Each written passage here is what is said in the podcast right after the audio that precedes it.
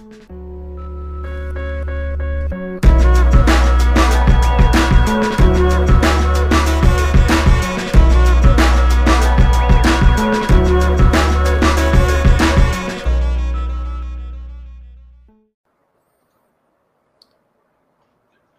everybody, and of course, welcome back to another episode of X Talking Ish with your boy X. And Ish. You already know what to do. If you are on Facebook, please make sure you go ahead and hit that like and share button. If you are on our Facebook page, go ahead and give our Facebook page a like. And as well, if you're on YouTube, go ahead and hit that red subscribe button. And as well, go as go ahead and hit that notification bell so you can be notified for shows like this one in the future. Ding.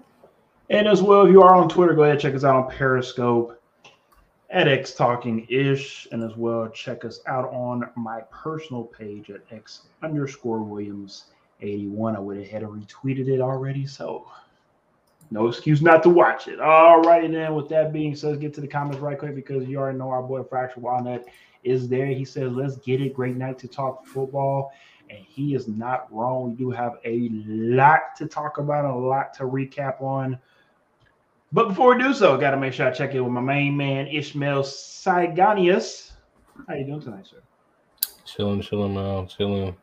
You know, uh, had a pretty rough week in fantasy. One of my teams won. Actually, in our league, what are you talking about roughly? I, what are you talking about, sir? You had the most points in the week. Are you being sarcastic right now? Well, in our league, I did, but in my other dynasty league, um, yeah, it was, right. it was, rough. You be all right. The at lowest points lose. in the league. So. At least you didn't lose by like four points.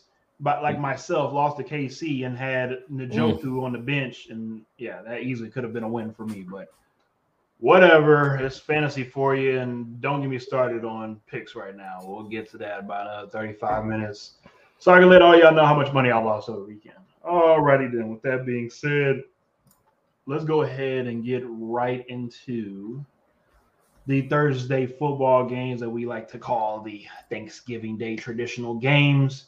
Let's go ahead and recap those right quick. After that, we'll get into Monday Night Football, and then we'll also get into the rest of the games. So, with that being said, let's go ahead first uh, talk about the Bills and the Lions. Ish, I'll let you take this one first. Yeah, no surprises here. Bills won that game. Um, yeah, well, besides just the Bills lost this game, I think Ish wants to also put in that um, maybe the Lions and Lions fans need to rethink this tradition. I understand you, you know, the Lions, this is their spotlight game of the season, them playing on Thanksgiving and whatnot. But to what emotional expense because it seems as though that Lions fans are okay with being hurt year in and year out. Nobody expected them to beat the Bills unless you're a Lions fan. But why do y'all keep setting yourself up for, for this unfortunate disappointment year in and year out? Ish, can you just help me out with that? I, I my, my family members are Lions fans and I don't understand it. So I just I need help. Yeah, I don't really know. It's a tradition. It's a traditional thing. I guess that's why they keep doing it. But at this point, it is really something that we should probably just get some new teams to play on Thanksgiving. Um, we need to find a new tradition or something.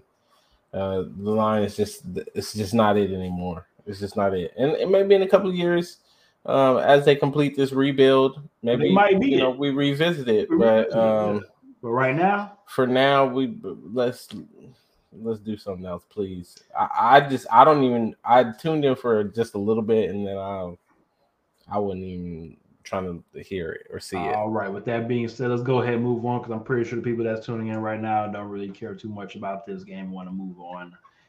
And we'll go ahead and go from there. All right, let's get to the other game, the Giants and the Cowboys, which was probably the most hype anticipated game of that Thursday uh, slate. Um, the Cowboys took care of business as we expected them to do. Um, the Giants, as y'all see, only lost by eight, but let's be real ish. Um, the Cowboys had this game pretty much from the beginning to the end. Um, even though the score was only an eight point score, it definitely felt like the Cowboys were up by at least two scores. Um, the only really question I have for you, Ish, is if Odell joins the Cowboys, does that make them instant Super Bowl contenders? Because right now, I don't look at them as Super Bowl contenders. I look at them as uh, top three team in the NFC, but I'm still not sold on them just yet, mainly because they haven't proven to all of us that they can do it yet, right? So if you do add Odell to the offense, does that give them that next? Does that give them that mental ability to say, okay, we got Odell, we got another, we got another guy, we can go out here and really, really do this? What do you think is? I think it makes them a better team, but I don't necessarily think it makes them a Super Bowl team. I think that um, it'll give them more weapons. It'll make them harder to defend, but it all comes down to being able to put those pieces together and execute, right? And I just don't know until we kind of get an idea of how they're going to spread the ball around because um, that would be the question, right? Like it's not like they don't have weapons. They got CeeDee Lamb, they got Michael Gallup, um, they got the two-headed monsters in the backfield, uh, Ezekiel and Tony Pollard. Although it's more like one and a half because Zeke Elliott he kind of been up and down, and Pollard been the main one running. Although this game, um, Ezekiel Elliott did have a good game, 16 carries, 92 yards, and a touchdown. Um, but I still think that for me, it's just that you know, you add OBJ to them, and then what does that offense look like? Because this is kind of like a running offense. They do throw the ball and mix that in, but now you're adding another hand that you gotta feed, another mouth to feed in here. It's just it's just a lot going on that I don't think I will put them as Super Bowl contenders. Would they would it raise their potential to be in a Super Bowl team? Yes. I think their potential will be a Super Bowl win, uh, winning team, but whether or not I would say they're um, immediately catapulted into contenders? I don't think so. We'd have now, to wait and see. Now, can I just say this one thing? I just want to caveat on this one little thing. You do know, well, you know because we're talking about it right now, but for the people that don't know, it is week 12 of the NFL season, about to be week 13 in two more days, right? Mm-hmm, mm-hmm. How many games have Odell played this season? And I know people think that it doesn't matter but it definitely does. If you just go back and look at the last two games for the Eagles, and you go look at a guy like Ndamukong Suh and Lind- uh, Linval jo- uh, Joseph, those guys, yes, they are good, but you can tell over these past two weeks that they have not played football, and it takes a couple of weeks, even a, even maybe even a couple of months ish, to get back into football shape football mentality, just being able to do these things in a football realm on a on a on a high level field, right? We're not jumping into a college game, right? We're not jumping into a high school game. This is the NFL, and this is also a guy that's coming off an ACL injury, his second one, right? And I'm not I'm not here to, to hate on Odell and that stuff, but I'm not understanding why so many people are still living off of the hype of what Odell can do and not what's going on right now with Odell. He had a great season with the with the with the Rams last year, right? He had a pretty pretty damn good season and he also had a pretty good um, game in the Super Bowl until he got hurt that's unfortunately not just not just football, but that's just sports in general, right? So he's sitting out this past year, of course, rehabbing. He probably is hundred percent, or maybe, maybe, maybe about eighty-five, right? It, it takes a full calendar year for you to get back right from an ACL injury, and he's about eighty-five, maybe ninety percent ready.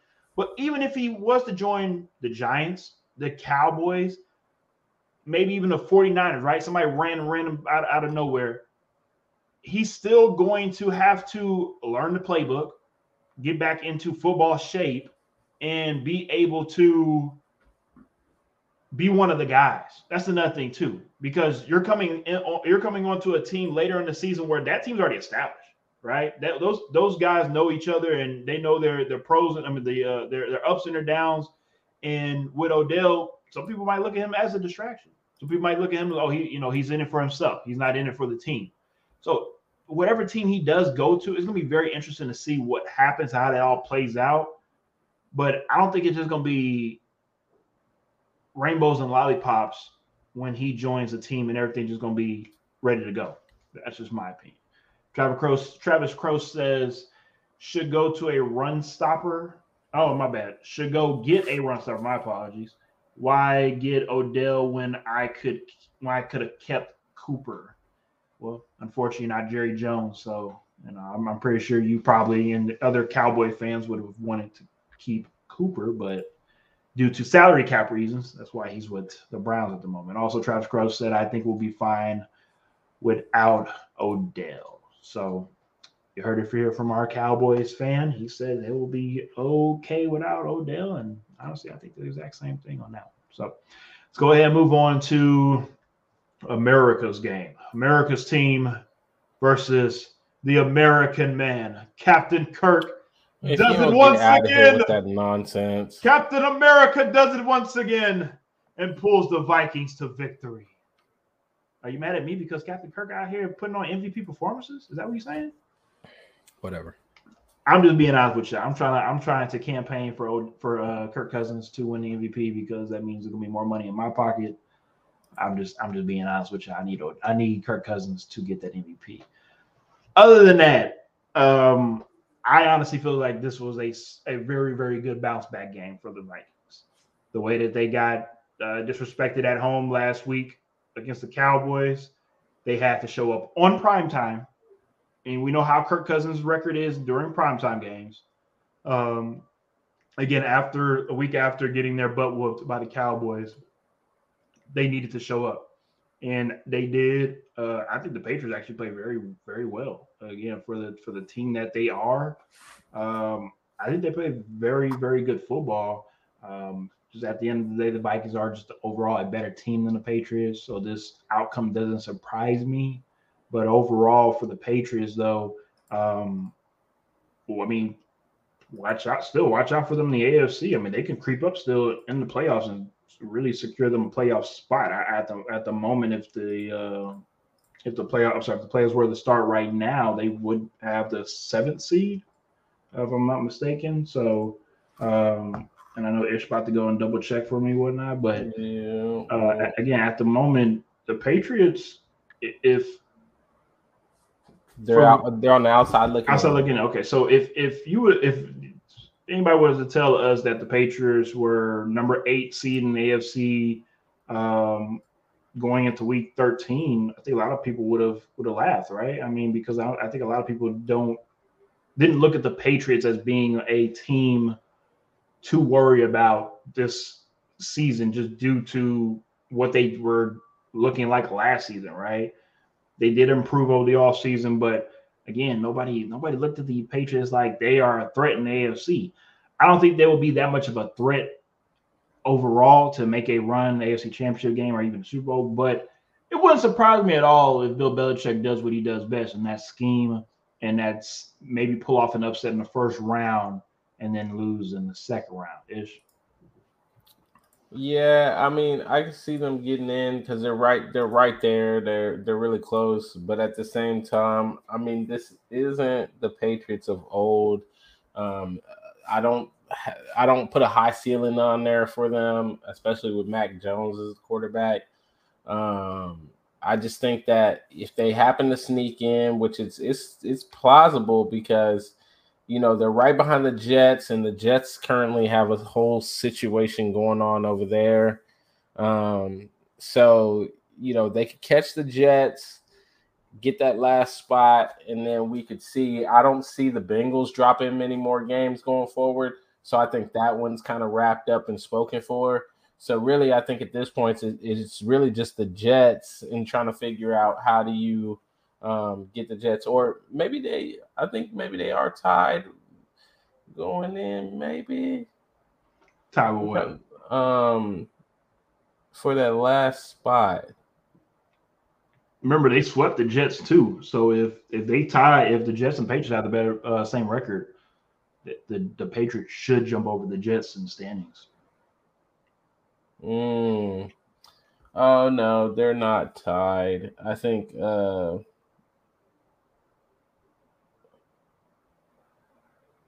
maybe I don't know. I'm trying to figure this out. I'm gonna verify it. All right, you verify while we move on to the next game. Um, let's go ahead and get to Monday Night Football, and I'll be the first to say this. If you tuned in on Sunday, I made a big mistake because apparently I don't know how to read schedules, but I did say that we would, did not have a Monday Night Football game this week. I was wrong. I was wrong because apparently both these teams have just been in the gutter for the last this last six seven weeks, and nobody really has talked about the Steelers or the Colts except for obviously the big coaching hire from Jeff Saturday in regards to the Colts. Um, after this loss, it does make Jeff Saturday's head coaching record now one and two. Um, other than that, the Steelers are Steelers have won 12 of the last 13 Monday night football games. Uh, that is a hell of a feat to to have at the moment, and of course they add another win on Monday, defeating the Colts. To wrap all this up, the main question that came out of this game was Jeff Saturday not utilizing his timeouts correctly on that last drive for the Colts to try to tie the game up. Ish Jeff Saturday also stated in the post game uh, press conference that, you know, I did make a mistake. You know, now looking back on it, I probably should have called timeout, right? Is that just the just the the the the good and the bad that you're going to have to take with a coach like Jeff Saturday because he's never been in this position before. Is that something that Jim Irsay already prepared himself for? Because we talked about this already on the show plenty of times when it first happened and also last couple of weeks. It could go great when it comes to being seven and one, or it could go really bad and be one and seven. Right now, it's trending towards one and seven. I'm not saying going one and seven. I think it's probably going to be like two or three wins. I think they won two or three wins. Uh, I think Jeff Saturday won two or three ball games as a head coach. But this is always just going to be a lose-lose situation for the coach. You can hype it up every week all y'all want to, but the for the organization as a uh, as a for, as an organization, this is just not a good look because seriously, Ish, where do you go from here? I mean, eh, you know, who who's who as a coach is going to come in and change this for the better moving forward, right? Um, you know, I think it's part it's learning it's growing pains, right? Like, yeah, he's been around the game and he theoretically understands what should have been done in that situation. But you know, when you're the head coach, when you're the guy and you're put in that situation, I think he's learning on the job at the at this moment, right? Like he doesn't have that previous coaching experience. So he's kind of learning while he's going. So yeah, you might get a couple of these um instances one or two times uh, but overall, he's done a decent job. He's done better than I think a lot of us expected him to do going in there. Um, I think he's kind of I feel filling the role similar to what Tony Dungy was doing that. um, not Tony Dungy, uh, Herm Edwards was doing that. um, Arizona State, where he's kind of like a figurehead. I think really, you know, he's just leading the leading the team, the moral guy, and he's making sure everybody knows what they're supposed to do but I don't think he really like running running things. And I think maybe there was some confusion there from that standpoint. But as far as a coach coming in and doing something for them, I think you know they've kind of set the bar low here by putting him uh, in this position. You can really go any direction you want to. You can keep him. You can go get another coach that doesn't have as much experience. You can go get a real veteran coach that has a lot of experience and sees like, hey, if this guy was able to come in and take over this job and do well, you know, maybe they they are just a couple players away um, from being able to compete in that AFC South, which has a low bar um, anyway, because the aging Titans are the the cream of the crop in the division. And let's be honest, the Titans only getting older every year. So at some point, somebody got to be able to beat them in the AFC South um, because they don't seem to be reloading as quickly as um, as they probably should considering how old some of their pieces are starting to get.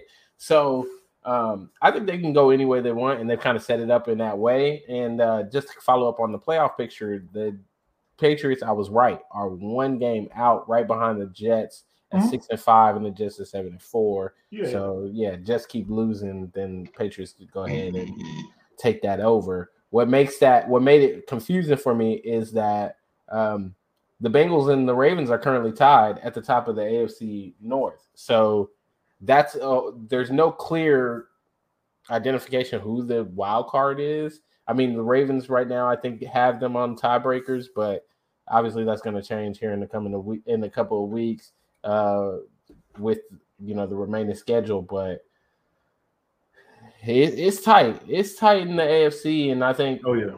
Um, even the Colts, you look at it right now, mathematically, there's stop. No, no, no, no. All right, Aaron Rodgers, Mister. If mathematically we're able to make the playoffs, I'll st- shut y'all asses up. The season's over. Hey, mathematically they still nobody, in there. You know, you believe Matt Ryan about to make a run. Yeah. I, I, got a I got a beach house in uh, on Idaho that I would love to sell you right now. I mean, I'm just trying to tell you that there's a there's a chance. It, there's a chance there. It can happen. Everybody that's listening in right now, do you think that the Indianapolis Colts have a chance to make to the playoffs? Please let me know in the comment section because I think Ish needs to go go to sleep early because he's a little tired. Ish a little tired right now because I know he's seen the first 11 weeks of the season the way the Colts have been playing. They are not about to flip the switch and and make the playoffs. It ain't gonna happen. I'm sorry. I love you, Ish. Not happening. It's possible. Now, one team that definitely be making the playoffs, another team that that you can definitely ask for them, is it possible to make the playoffs? The Packers and the Eagles uh, squared off on Sunday Night Football, and what a what a hell of a game that was, right? I mean, uh, we we kind of assumed and thought it would be a good game, but definitely was a back and forth until Aaron Rodgers seemed as though he might have punctured a lung. That's what it first was stated uh, something internal. Uh, he was able to go through his MRI scan earlier this uh, morning. He's apparently on his podcast with AJ Hawk and of course Pat McAfee. He said that things look better than he assumed they would be, and he says that if he's able to play, he's going to continue to, of course, keep playing the rest of the season and and go from there. Um, but besides Aaron Rodgers, besides the Packers, besides the Eagles, we we know Eagles are nine and one. Packers look like crap. The real question, the real story is, what are the Packers going to do with Jordan?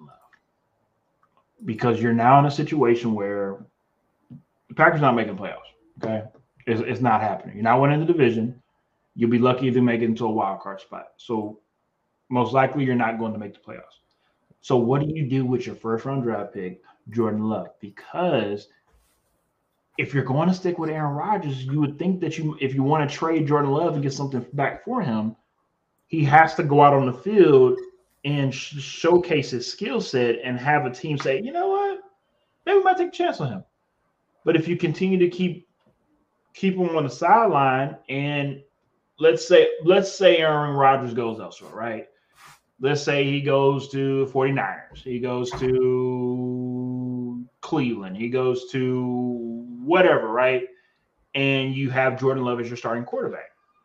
Nothing wrong with that. Get in that starting position and, and keep moving.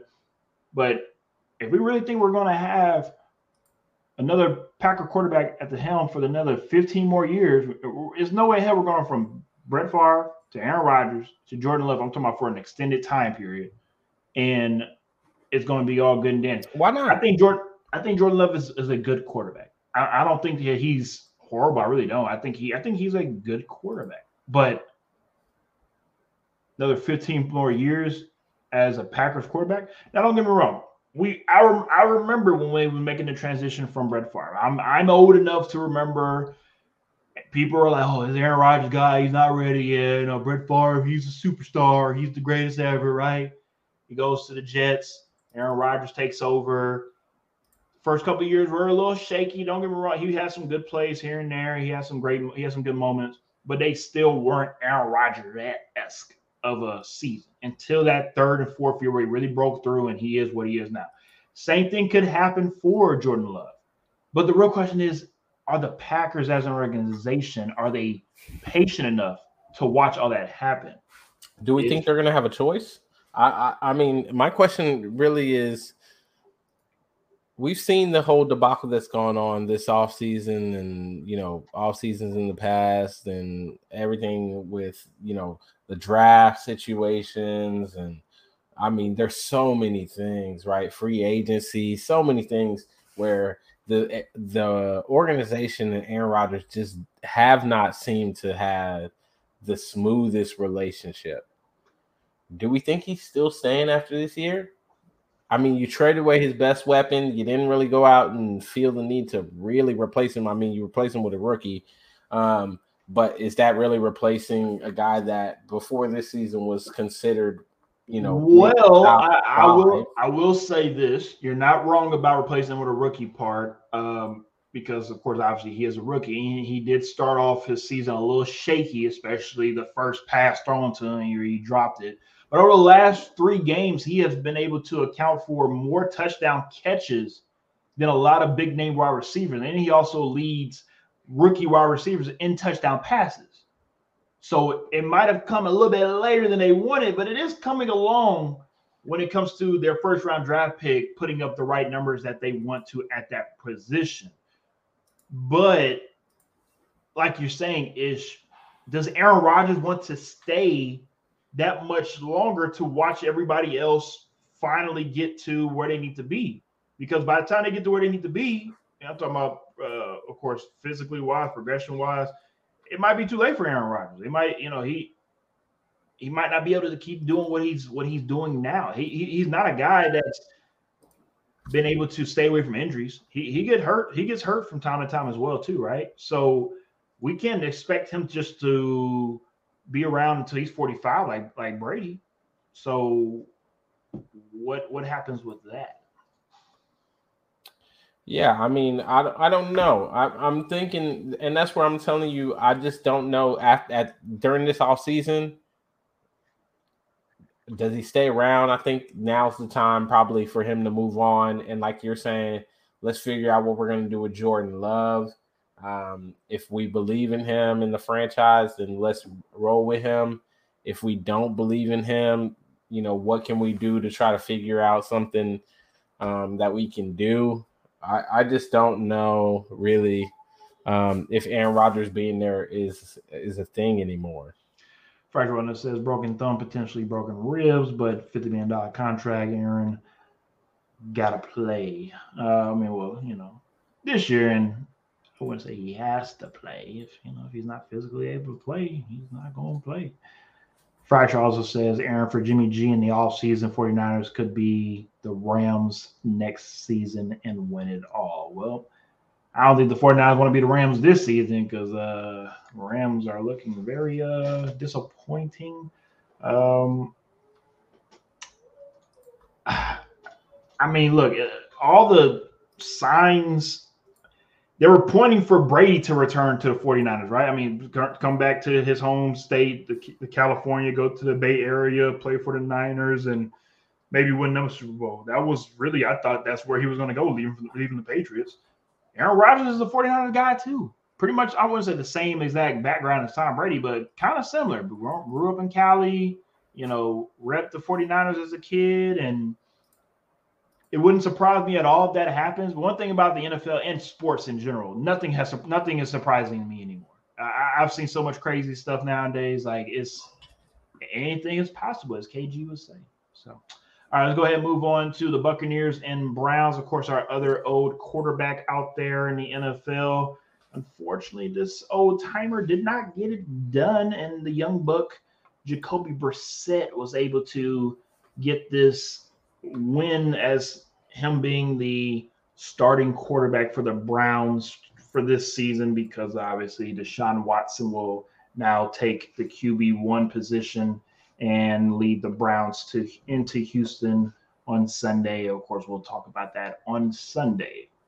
Um, but with this game, I will say this ish: the Buccaneers are very, very lucky that they are in the NFC South because if they were in any other division, they would not be looking at the playoffs right now. but because they are in such a bad division, the NFC South, the look, it I don't know what's going on right now with both conferences, but the NFC and the AFC South is trash. The NFC and the AFC East is great. I don't I don't know what's going on with that, but it just it is what it is. Um, the biggest, I think, the biggest takeaway from this game, and I know nobody's going to talk about it because it's not sexy, but the offensive line, Tristan Wirfs getting hurt. Um, I think that's a, probably one of the one of the bigger losses for the Buccaneers. Um, that's going to show up over his next couple of weeks, and it's not going to get any better for the Buccaneers. And I understand, you know, Brady's enjoying himself because he's still playing football and he doesn't have to be at home and all that stuff like that. But he has to be frustrated. Like, he has to be a little frustrated. I know he don't, he didn't expect the season to go the, the way it's going, but um, Ish, I need your help with this one. Uh, Fresh One says, "Are we finally ready to say that this is Todd Bowles' last time being a head coach?" First of all, we, we, we're gonna we're gonna talk about this right now. Why are we disrespecting Todd, Todd Bowles like that? Come on now. We, are not going to disrespect Todd Bowles like that. Let's look at let's look at the makeup of this team. It's just not good. It's, it's really it really is not good. Um, Leonard Fournette, besides him coming you know into camp out of shape, he just does not look good this season. There's been injuries on both sides of the ball, and I'm not here trying to make excuse for Tom Brady at all. That's not what I'm trying to do. I don't want to see him to win number eight. I'm just being completely honest. But let's look at this team. The only consistent piece on the other team is Tom Brady throwing the ball to Mike Evans. Other than that, the defense has been ugh. And and if you want to blame Todd Bowles for that, go go right ahead. I have no problems anybody blaming Todd Bowles because that's especially it's the defense side of the ball. But the offense has just been eh. I think, and and I was one of the people that was saying, "Oh, Tom Brady mentally he can get over whatever, right? This divorce isn't affecting him. He's fine. He's Tom Brady. He's the goat."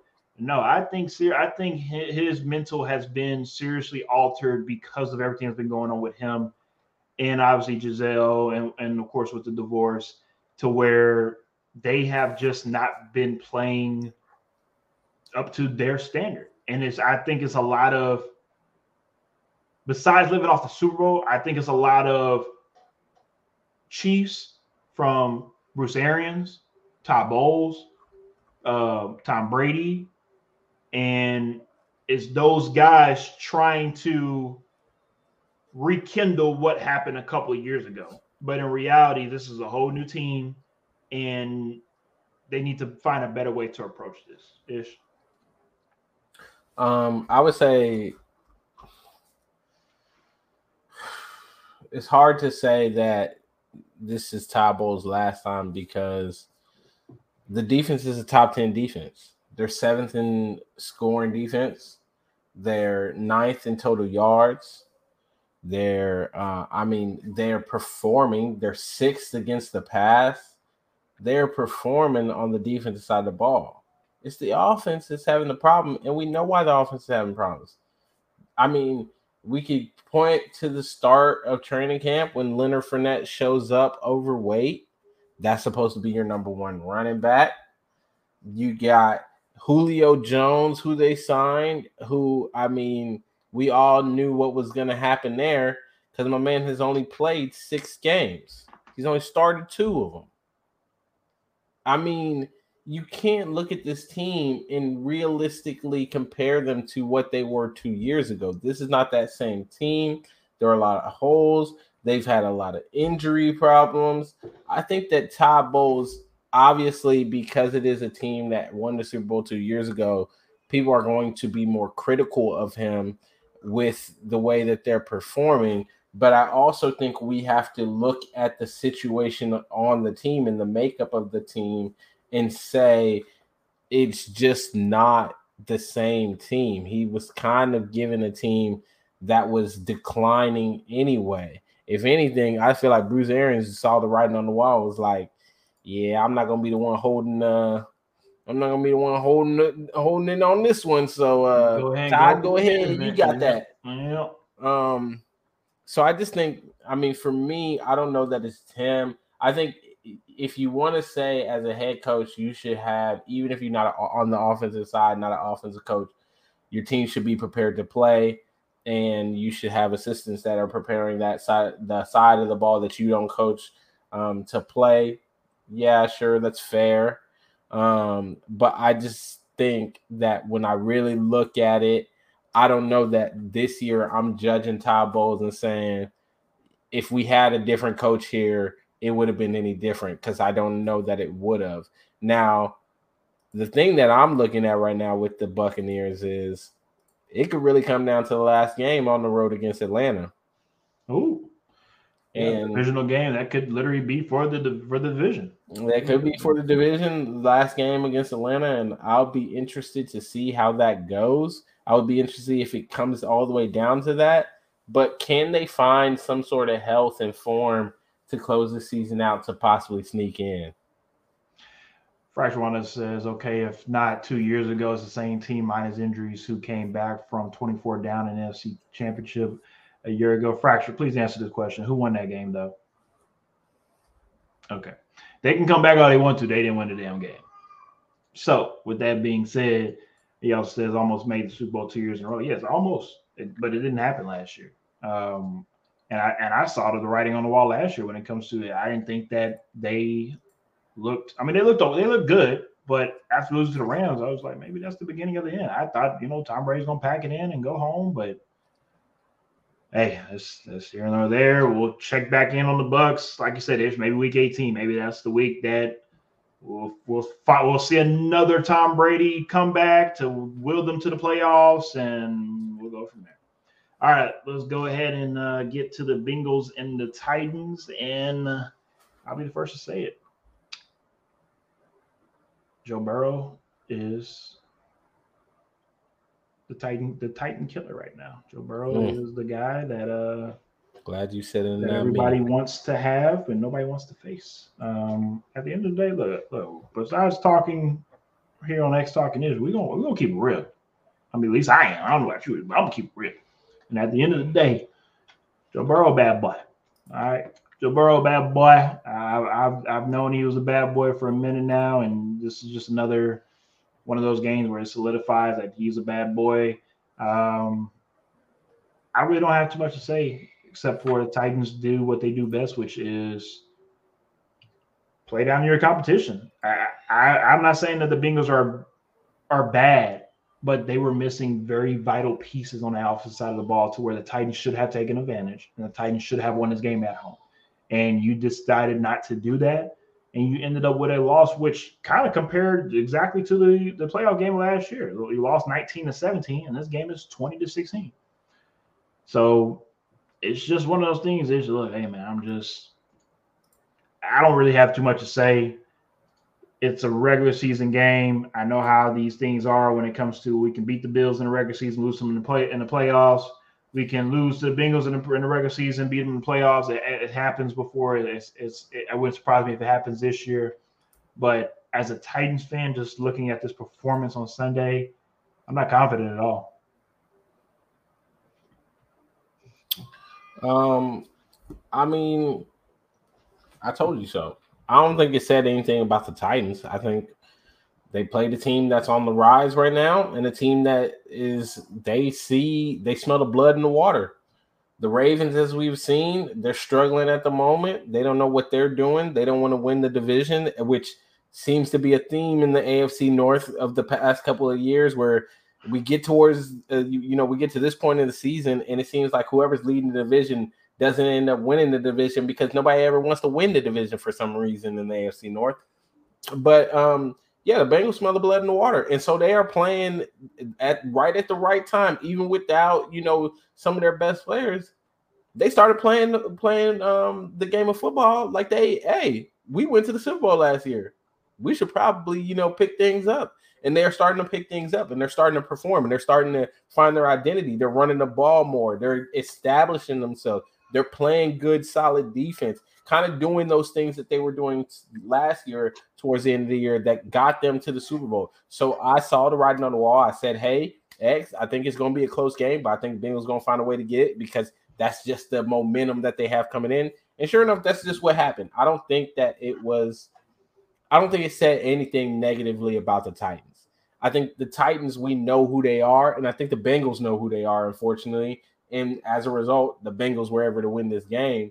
But uh, yeah, I can understand your frustration from the standpoint of at some point you want to see your team make the right kind of adjustments to be the team that appears to be their boogeyman, right? The team that seems to always get up uh, to play them. I know the frustration. I have the same frustration when the Chiefs play their division rivals, and for some reason, it, it just always turns into a game that it shouldn't have even been that, right? Like you should have won the game. So I get it, but yeah, I'm not worried about the damn Titans. The Titans gonna do what Titans do. They're gonna lose to the Bengals, and then they're gonna come out and smoke a bunch of other teams that people think they should lose to. So yeah, we'll we'll get back to them, especially uh this upcoming week when they play the Philadelphia Eagles. That's the game I talked about a couple weeks ago that the Titans will give the Eagles their first loss. Maybe they can give them their second loss. All right, let's go ahead and get into our segments. Don't be upset. We'll recap these right quick. I have the Jaguars over the Ravens. That one. You got that on the head. We'll talk about that. We'll talk about that a little bit later. Ish had the Cardinals over the Chargers, which almost had it just by a point. You know, both, both these games literally came by came down to a point. So we were right there. Also, as well, if I was a betting man, you already know our prize pick promo, our prize pick promo code. You're more welcome to check that out. Kyle Allen, of course, he decided to throw for over 34 passing attempts. And what happened when he throws for more than 34 passing attempts? Like I said on Sunday, Texans are going to lose that game, and that's what they did. Taylor Heinicke over uh, half an interception. He threw for one.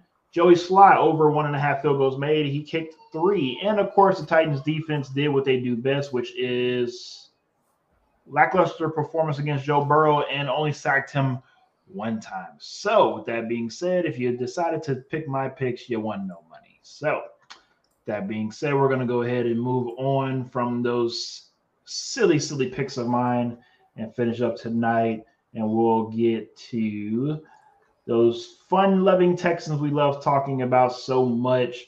Um, look, this game was over with in the first half. It was 30-0. Game was pretty much over with. Dolphins pulled their starters by the by the third quarter. And there's really not too much to say about the Dolphins except for they look obviously they look amazing when they have Tua and Tua's healthy and we saw how they look when they don't have Tua, right? I don't want to talk about Super Bowl or anything like that right now for the Dolphins just yet. Let's wait like another two or three more weeks. But right now they are trending in, in a very, very good direction. They're able to keep their players healthy. Uh, you know, you haven't heard any, you know, major injuries so far with that team. They've added pieces on both sides of the ball, of course, before the trade deadline. I mean, they they look very, very good again, I don't want to talk too much about the Dolphins. Wait for about that in a couple more weeks. What I want to talk about more than anything are the Houston Texans. The Texans will, of course, take on the Cleveland Browns on Sunday, and like I said, we'll talk more about that on Sunday. The one thing that I want to talk about, though, and I'm pretty sure if you're in Houston, you, you saw this article that came out, but apparently lawyer Tony Buzbee, who was, of course, the lawyer for most, or actually all of the accusers that accused Deshaun Watson for uh, his inappropriate acts, right? Apparently, they're going to have a box and a suite for those women to come and watch the game on Sunday. I'm going to leave it this ish. If you, as a woman or even a man, felt like somebody did something to you and you are so distraught ish you are so distraught that you don't want nothing to do with this person. Anytime you look at their face they just they just put you in such a bad mood. Ish can you please explain to me why would you why would you show up to their workplace then and watch them for three and a half hours? Please explain it to me ish because i just want to i just want to know. I feel like i'm too too much of a logical person so maybe i'm just thinking too logically about this. Maybe i need to think more emotionally. Uh, can you help me out with this please? Um, I don't think it's that they want to go watch him. I think that they're just um They just, you know, I think it, they want to make a statement. They want to make a statement. They want to, you know, be there. It, it, obviously they're getting the kind of press that they need to to bring. I have, I have a question though. What, what, what's the situation? I thought the statement was doing this in the courtroom, not not a. Well, it was to do it in the courtroom, but obviously, if you feel like justice wasn't served, um, so considering we go, to, we go to a football game and considering the contract that he was given, I mean, I believe that they're trying to bring still you know bring light to this bring light to the fact that you know um, i don't feel like they felt like they got the justice necessarily that they deserve.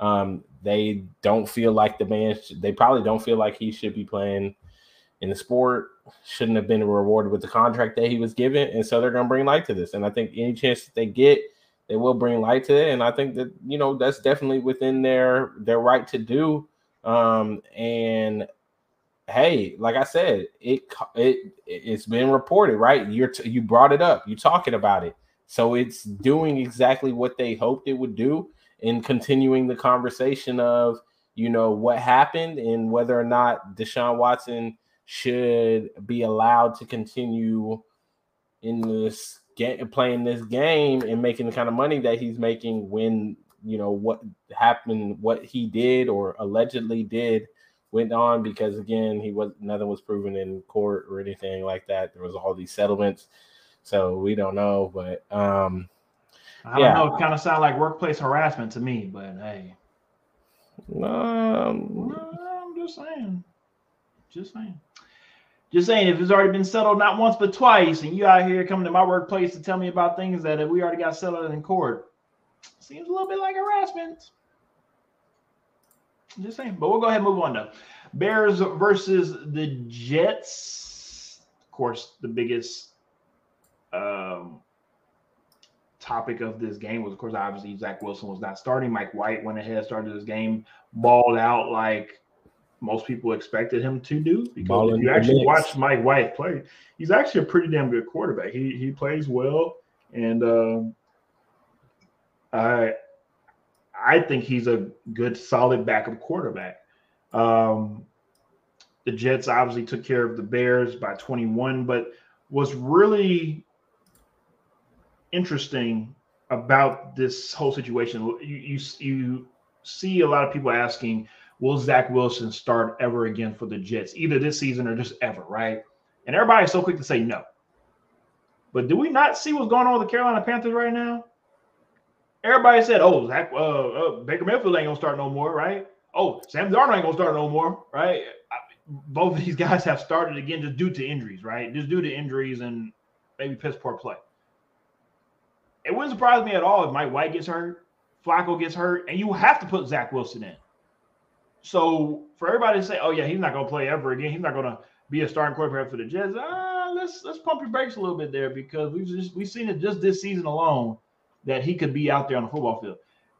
But what I would love to see more than anything, and I talked to my wife about this, I said, you know, it'd be a unique plot twist to happen ish.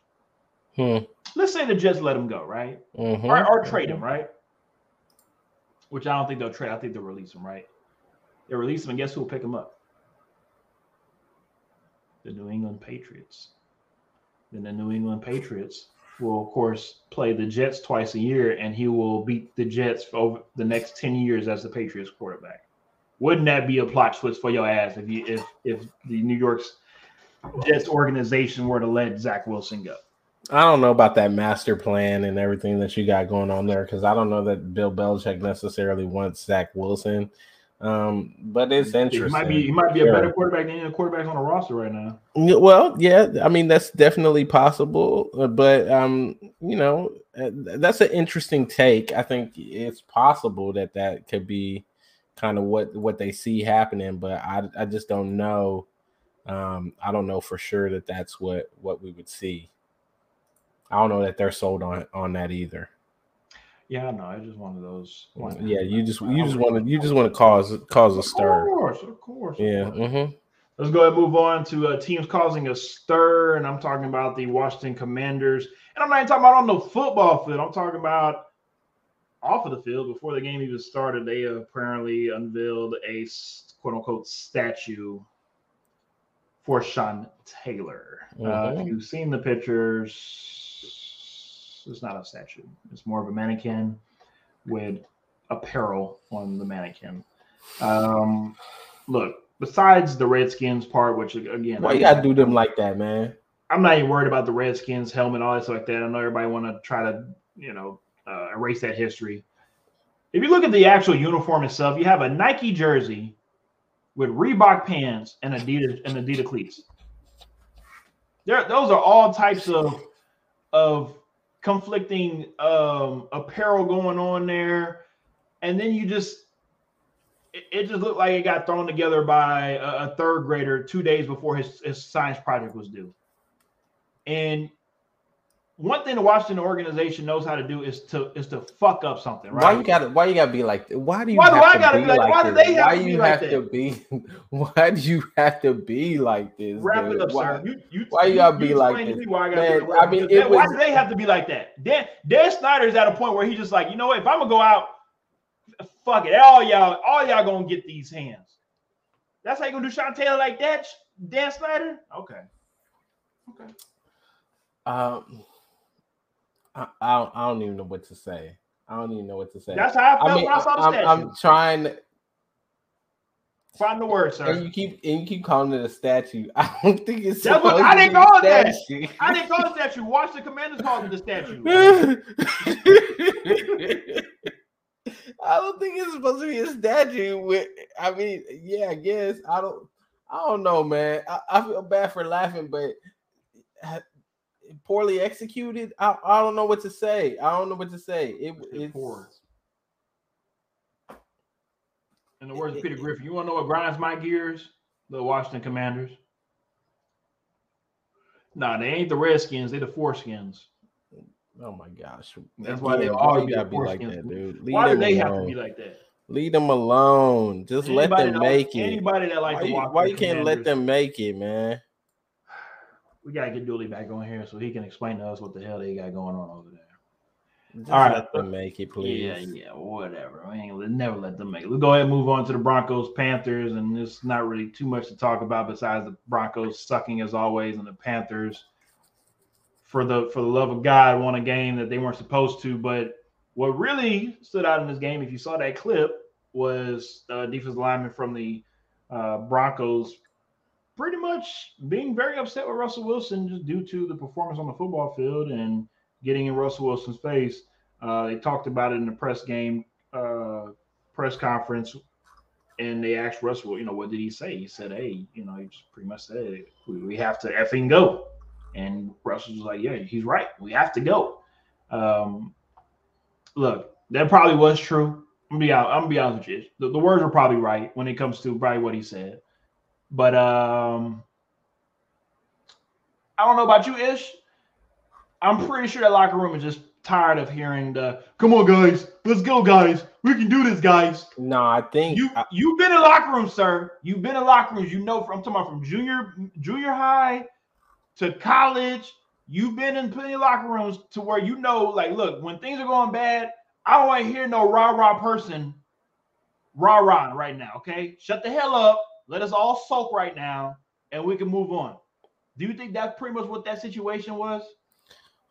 I I think that Russell was saying let's ride, and um, my man, I, I I think I think Bronco fans tired of hearing let's ride. Okay, I'm I'm assuming my man said let's ride, and my my God told him, you know, very politely, shut up. yeah, bro, like I don't want to hear that anymore. I don't want to hear that anymore. I I want you to just go out there and do what you're supposed to do. Do your dang job, okay? Stop with all the damn let's ride.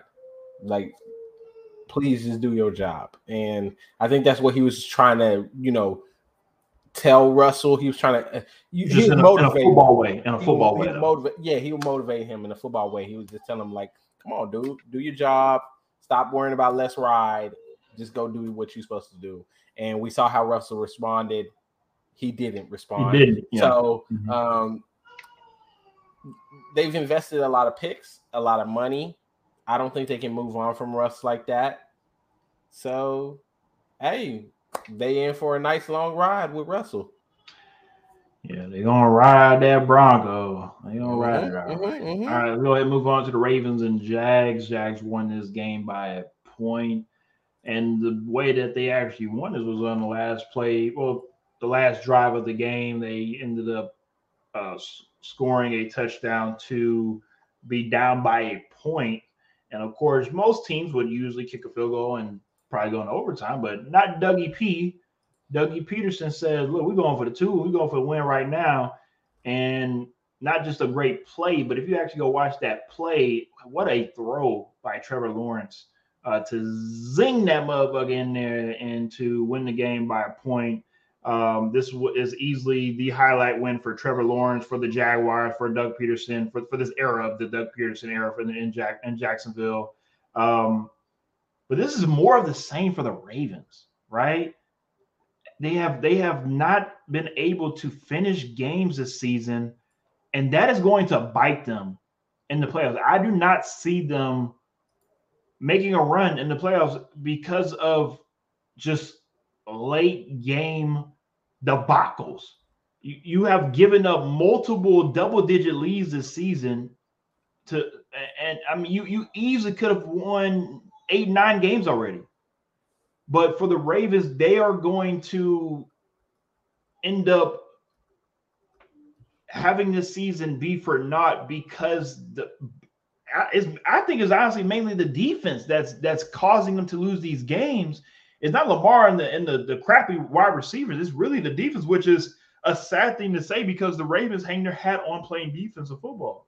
So to wrap all this up, ish, are the Ravens already over? Like, is is there is their playoff run already over before it even starts?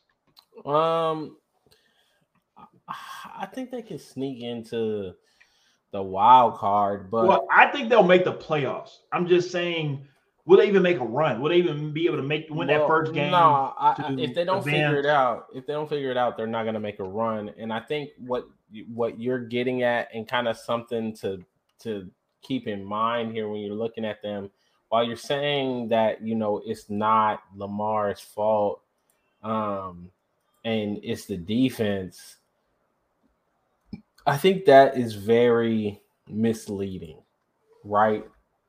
The reason why I say that is it's not like this defense is horrible. This defense is playing all right. I think though, where where you're seeing this sort of situation pop up, um, because this defense actually is really good against the run, they're really bad against the pass, and with this team, they tend to get up and then teams have to pass to get back in the game. And unfortunately, that's not the strength of their defense.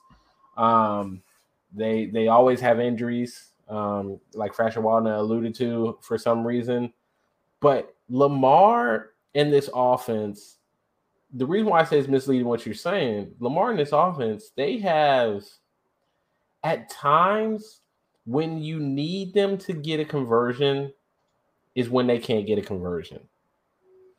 And it just seems like they aren't able to make the plays when they need to make the plays. As Lee alludes to right here, three wide open touchdowns get dropped. Um, I I just think this offense, for some reason, when it when push comes to shove, when it's time to perform, when it's time to make a play so you can extend your drive, when it's time to close out a drive with a touchdown instead of three points, they just can't do it. They don't know how to make the play. They, something happens and then we kick in the field goal, or it's fourth down. Now we got a punt. I watched the game last week against Carolina. I watched this game against Jacksonville. And when you watch these games, those are the moments that really stand out to you. I don't think it's all on the defense. I don't think the defense is that bad. I think part of it, and this is some of the knock that goes on to Lamar, is when it's time to make these plays that you need, this offense for some reason just can't make these plays. And that is where ultimately you're looking at the defense saying, well, defense should stop them. But at the same time, at some point as an offense, you got to convert and keep them off of there. I understand what you're saying. Uh, let me get to the comment from Fracture Whatnot. He says, Ish's statement is a reason why I don't think the Ravens will pay Lamar, and I guess sucks for him. Um, you're not you're not wrong. But I also will, will look at a guy like, and I, I'm not putting all of it on him, but Marcus Peters has looked horrible this season. Yes, he has not been okay, great. So I'm just making sure we're on the same page. Great player in this in his past, but you're looking very burnt toast right now. Um, and look, I understand Fracture on the statement when he said the Ravens are, are the Bucks when it comes to problems and injuries everywhere, but they Ravens went through this last season where they had even more injuries, right? And they were able to make the playoffs and and and say, hey, look what uh, look what we can do now, and we're gonna bring everybody back plus drafted guys, and it just does not look like it has progressed into being a better team. Kyle Hamilton from Notre Dame does not look like a fourth round draft pick. You know, I mean, like this this running game, we're supposed to have a six head monster in the backfield, and we just don't see that with the Ravens.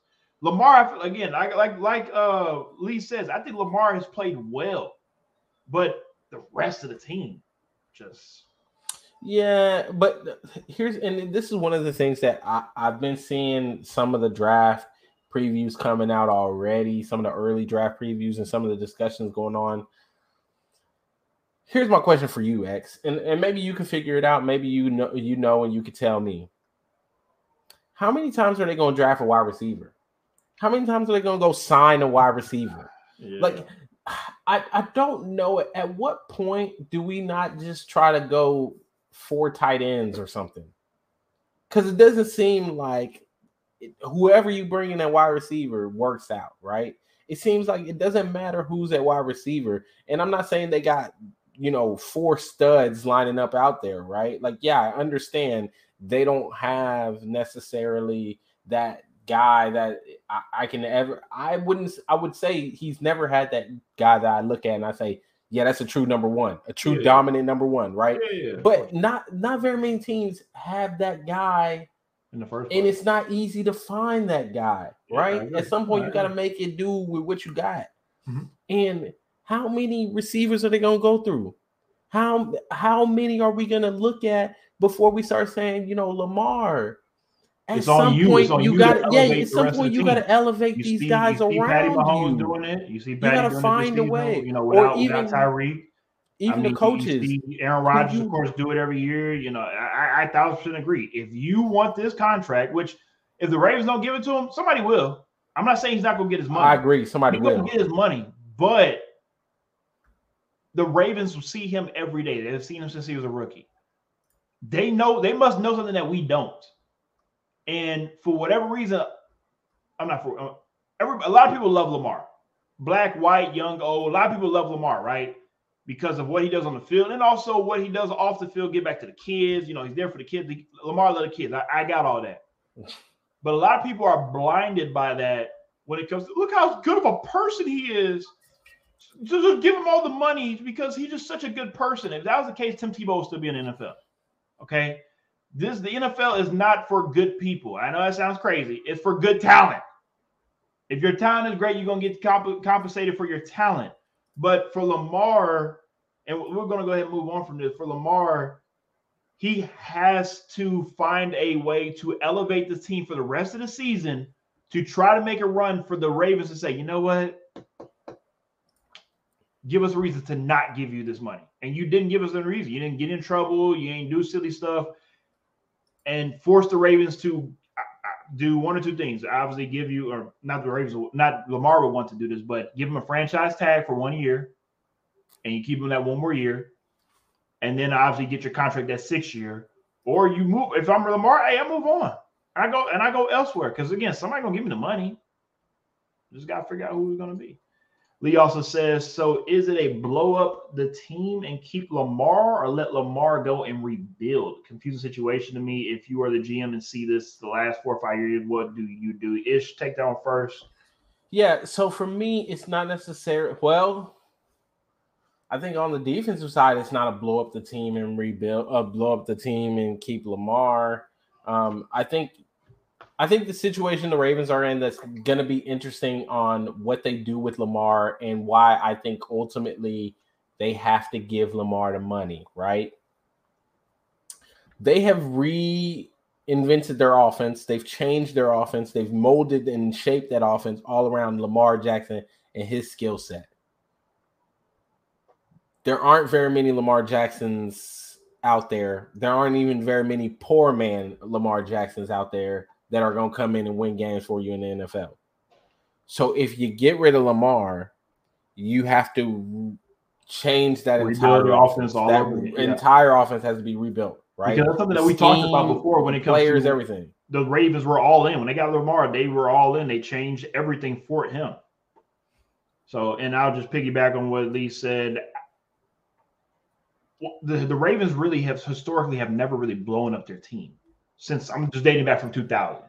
From 2000 when they won the Super Bowl to where they are now, they either re- reload or they try to, of course, keep what they have, their core that they usually have, mainly on the defense side of the ball. And again, they add little pieces here and there, and they just continue to keep on keeping on.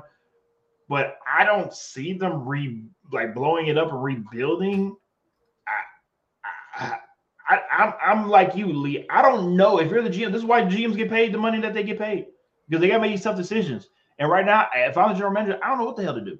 I'm just being completely honest. I, I really well, uh, you there's there's also an option of you franchise tag him. Um, I don't know. I, I don't know. I don't think any wide receiver is a good a good pickup for them. I don't think any wide receiver is good. I, I say this though. I will have to agree with Fracture Walnut. Marvin Harrison Jr. is easily the best receiver come out of the well, well by far he's the best yeah, receiver in college I'm football. I, am just I'm just saying like any is. team he should go to any team and he gonna make any team better. But that's what, so why not the Ravens? Lamar Jackson can't throw it to the wide receivers for some. You're not wrong, but get that down. Greg Roman, and, and if not going to be Greg Roman, then you better get somebody else in there offensively to scheme and shit up to get him the goddamn ball. That's it's as easy as it is. I don't understand I mean, why some of these some of these coaches in the NFL make life so much harder than needs to be. And I, and I know probably some of them probably say, "Hey, go, come over here and come do it." You know what? Give me a give me a ten day million dollar contract. I got you, playboy. Well, I do want to say this though. I do, before we wrap this up, mm-hmm. I don't think that we're necessarily talking like we don't. Don't get us wrong as far as like we don't think Lamar is a good franchise quarterback, but I think the conversation we're having right now and the conversation that Lee brought up when asking what do you do as a GM, I think that's the kind of conversation that any organization that wants Lamar has to have because the style of play that comes along with him is just different. And maybe it's a situation of, and we've alluded to it with the Bears and Justin Fields. We've alluded to it with Patrick Mahomes and Andy Reid in Kansas City. Maybe it's the scheme situation. And as much as they have schemes for him, it doesn't seem like the passing game has been schemed in a way to help him get the ball to receivers. And yes, he has missed receivers throughout the season. I've we've seen the different mashups of all the receivers he's missed and overthrown and this and that. But I do think something there's something to be said about putting your quarterback in a situation to succeed when it comes to scheming plays for them to get to certain players or easier reads in certain situations. And I'm starting to question if maybe in Baltimore they have become so reliant on running the ball and getting the ball to Mark Andrews and tight ends that they aren't necessarily concerned about the wide receiver position and they're no longer actively trying to scheme for the wide receiver position in getting the ball to these wide receivers or setting up these plays for the wide receivers. So I don't know if it's a change of scenery thing. And it would be interesting, you know, I kind of for chaos, I kind of want him to leave. I want him to go somewhere else and let's see. Let's see if it's a scheme thing. Yeah, I, I, am not mad at that one at all. Let's uh, go ahead and wrap it up tonight with the Rams and the Chiefs. Of course, your team. I'll let you go first, sir. Um, yep, Chiefs did what Chiefs do, take care of business. Um, I don't even want to talk about the game. What I want to talk about is why the hell the Chiefs going out there and signing damn Melvin Gordon to the damn practice squad. Okay, See, that's I'm, all I'm i want to. That's all I want to know. That was a very sneaky signing that happened, and I'm just going to add as well. I am sick and tired of you damn Chiefs signing all these players. I'm leaving it at that. Yeah, we signed a defensive lineman too. Um, that's going to be a elevated to active roster soon. So I'm excited about that one. But the Melvin Gordon one, Lee sent me a message on Facebook.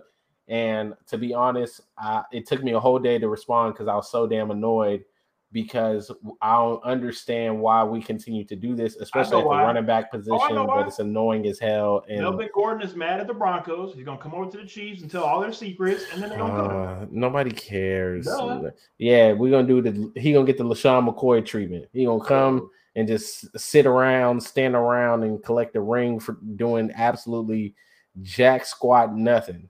Well, Melvin Gordon needs to do one thing before he decides to uh, become a starting running back once again in the league.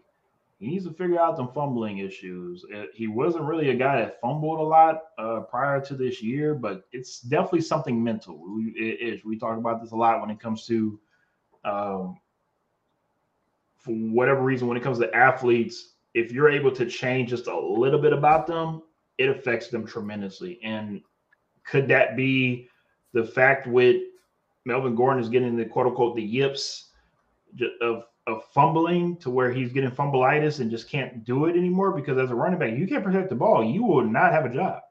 Plain and simple. It, it is it is just that simple. If you have to hold on to the ball with two hands you're going to have to do that. But um, I don't think he will make that big of an impact for you guys but what's the problem at all if you see him eh, like I said, end of the season, maybe one of the playoff games where he might actually come and help out, contribute, and you know we'll see what happens from there. Lee says Brian Edwards is a sneaky pickup. I definitely like the Brandon Williams pickup. Nice to have a tank in the middle.